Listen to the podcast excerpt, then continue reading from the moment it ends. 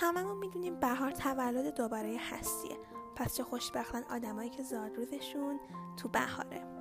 و چقدر عزیزن کسایی که تولدشون توی فروردینه تاریخ امروز 19 یک 1399 که بر من یه روز خیلی ویژه است. امروز تولد کسیه که من اسمش رو گذاشتم زیباترین اتفاق زندگیم.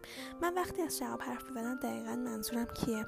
همون کسی که با مهربونی هاش خنده رو سهم تو می‌کنه و قصه ها تو سهم خودش. همون کسی که تو سختترین شرایط بازم میخنده و حال همه رو خوب می‌کنه. حالا شما بگید. شما بودید عاشقش نمی‌شدید